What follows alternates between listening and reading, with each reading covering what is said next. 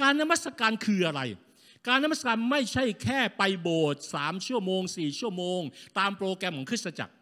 การนมัสการไม่ใช่การร้องเพลง บางเพลง ที่ทีมนมัสการเลือกและซ้อมมาอย่างดีในแต่ละสัปดาห์ การนมัสการไม่ใช่การทำซ้ำๆของพิธีกรรม หรือว่าเรียกว่าปฏิบัติศาสนกิจคริสเตียนทุกสัปดาห์ เพราะว่าเราเป็นคริสเตียน การนมัสการที่แท้จริงคือการตอบสนองของหัวใจต่อความดีงามของพระเจ้าในชีวิตของเรา เมื่อไรก็ตามที่หัวใจเราสามารถรับรู้ได้ถึงความดีงามของพระเจ้า และเราตอบสนองต่อความดีงามของพระองค์นั่นแหละเราเริ่มนมัสการ